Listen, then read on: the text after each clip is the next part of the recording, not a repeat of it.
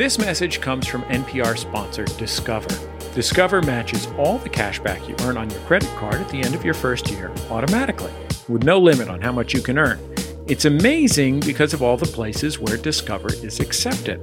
99% of places in the US that take credit cards.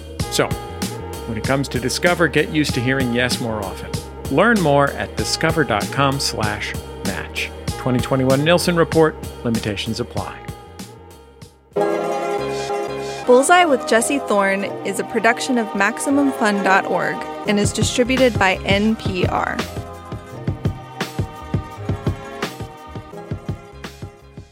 From MaximumFun.org and NPR, it's Bullseye.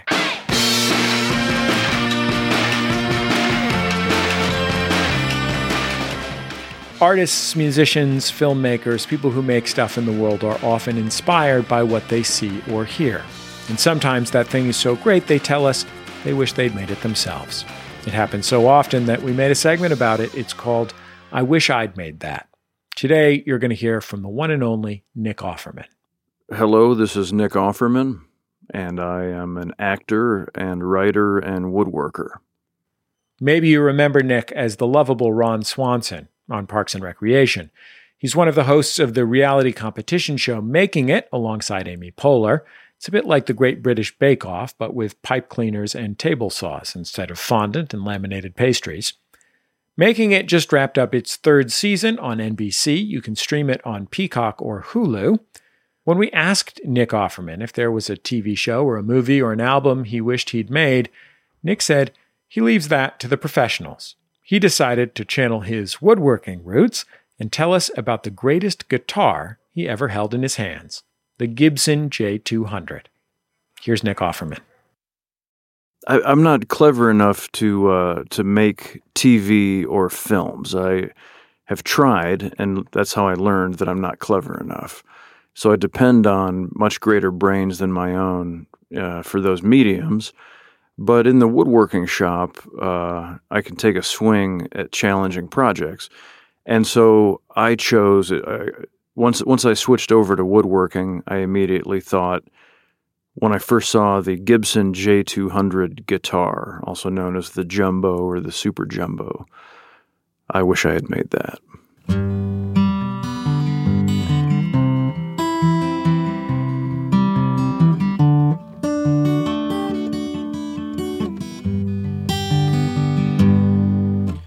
This is uh, a it has, has a beautiful booming bass, but also a bright top end.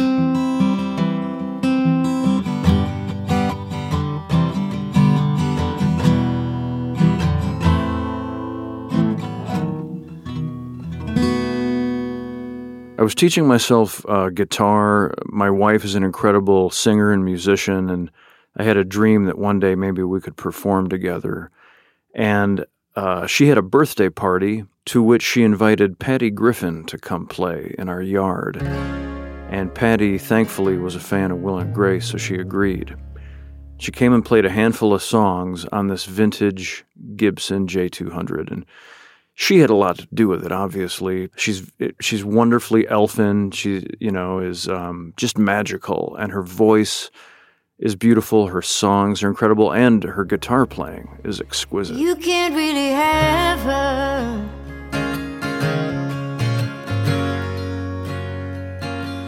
You can hold it for a time. And so I just was absolutely uh, bewitched by her playing, and I said, I got to find out what that guitar is and get me one.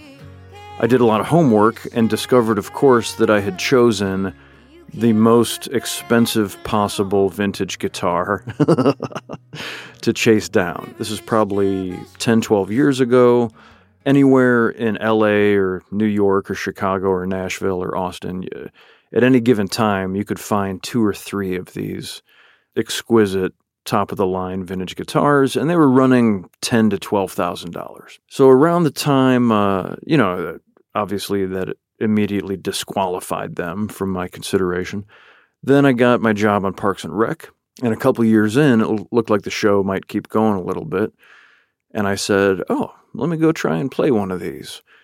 And I went into the vintage guitar shop and I played one, went back in the little room, and when I heard myself play it, it sounded an awful lot like me playing my own crappy guitar. And I realized, oh, I, there's, I have no business spending $12,000 on a guitar on which I'll sound as mediocre as I will on any guitar.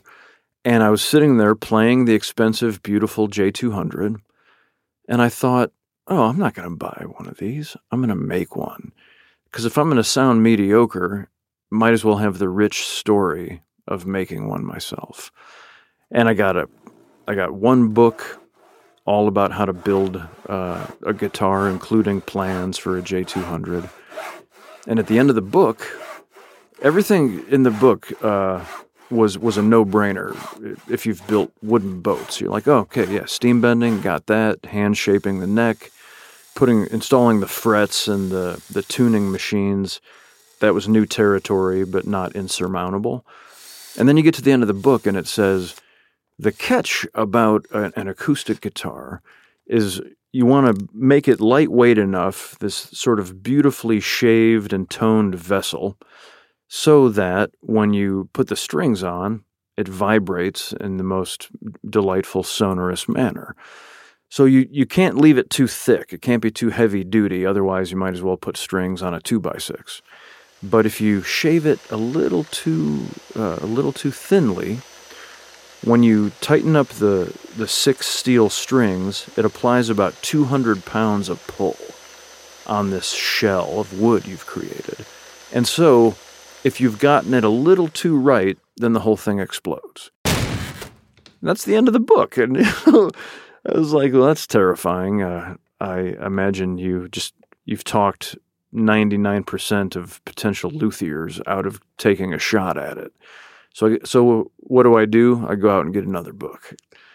And then I got a third book. And each book ended the same way. They all said that. They're like, you got to shave it just enough because if you shave it too much, it'll explode. So after three books, I said, I'm, I'm daunted. But what about a ukulele?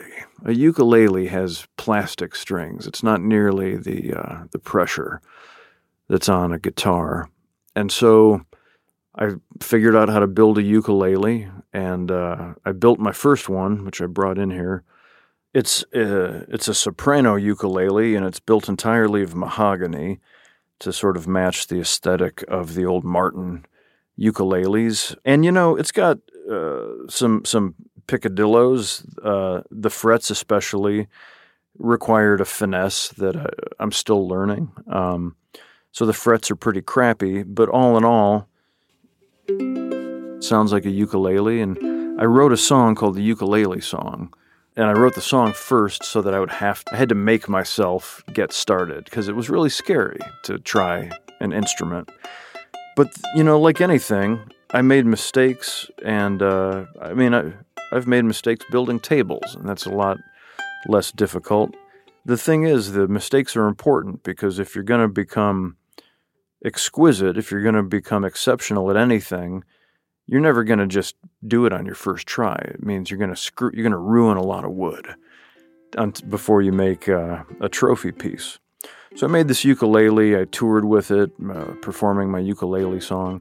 They made a real nice video of it at the Fayetteville Roots Festival. I love beer and whiskey, perhaps a bit too much, given the chance I'd fall off a bar stool daily to keep me out of the pub and also out of Dutch. I make things like this soprano ukulele. I've paddled a canoe that I built across a river and playing a, a, ukulele that I made and making an audience laugh with my song. Um, both of them feel sort of equally superheroic. If, if you're in touch with an elemental part of the human capacity, like, oh, if the goes down and society gets wiped out, I am able to make a tree into a floating vessel that will get us to Catalina, and so we can still have a wine mixer even after the apocalypse. Why can't we all get along for a minute? Everybody's all Palestinian or Israeli. If we'll just head down to the shop and enjoy the tools in it, we could build a pacifying ukulele. Nick Offerman on the thing he wishes he made the Gibson J200 guitar. As we said before, Nick's reality competition show is called Making It. You can watch it on NBC. You can also hear Nick's voice on the very funny animated sitcom The Great North. And if you want some drama, he starred on the science fiction show Devs, which you can stream on Hulu. He also has his own wood shop called the Offerman Woodshop here in Los Angeles. They make all kinds of stuff. And he was nice enough recently to refer me to a guy named Max Wilson who made some built in shelves for my house. So thank you, Nick.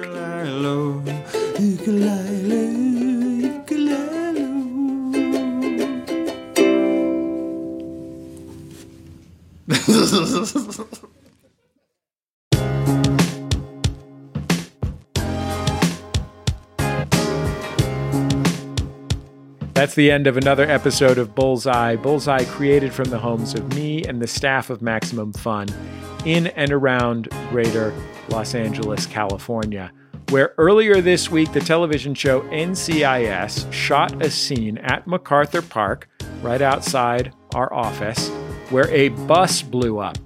Sort of like the movie Speed, only the bus blew up. The show is produced by Speaking Into Microphones. Our senior producer is Kevin Ferguson. Our producer is Jesus Ambrosio. Production fellows at Maximum Fun are Richard Roby and Valerie Moffett. We get help from Casey O'Brien. I'm excited to meet Richard Roby in real life for the first time. He's been working for us for months. Uh, that's our lives these days. Our interstitial music is by Dan Wally, also known as DJW. Our theme song is by the Go Team, thanks to them and their label Memphis Industries for sharing it with us.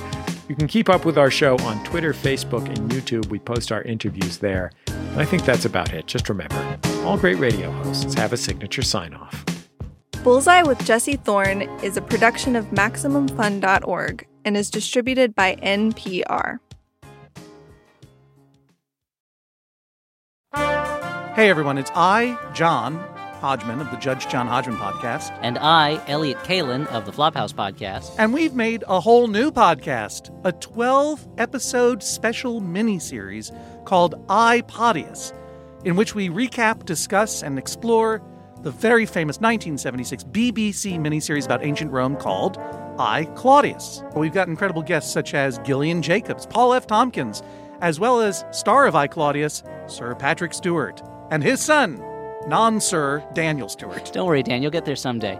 iPodius is the name of the show. Every week from MaximumFun.org for only 12 weeks. Get them at MaximumFun.org or wherever you get your podcasts.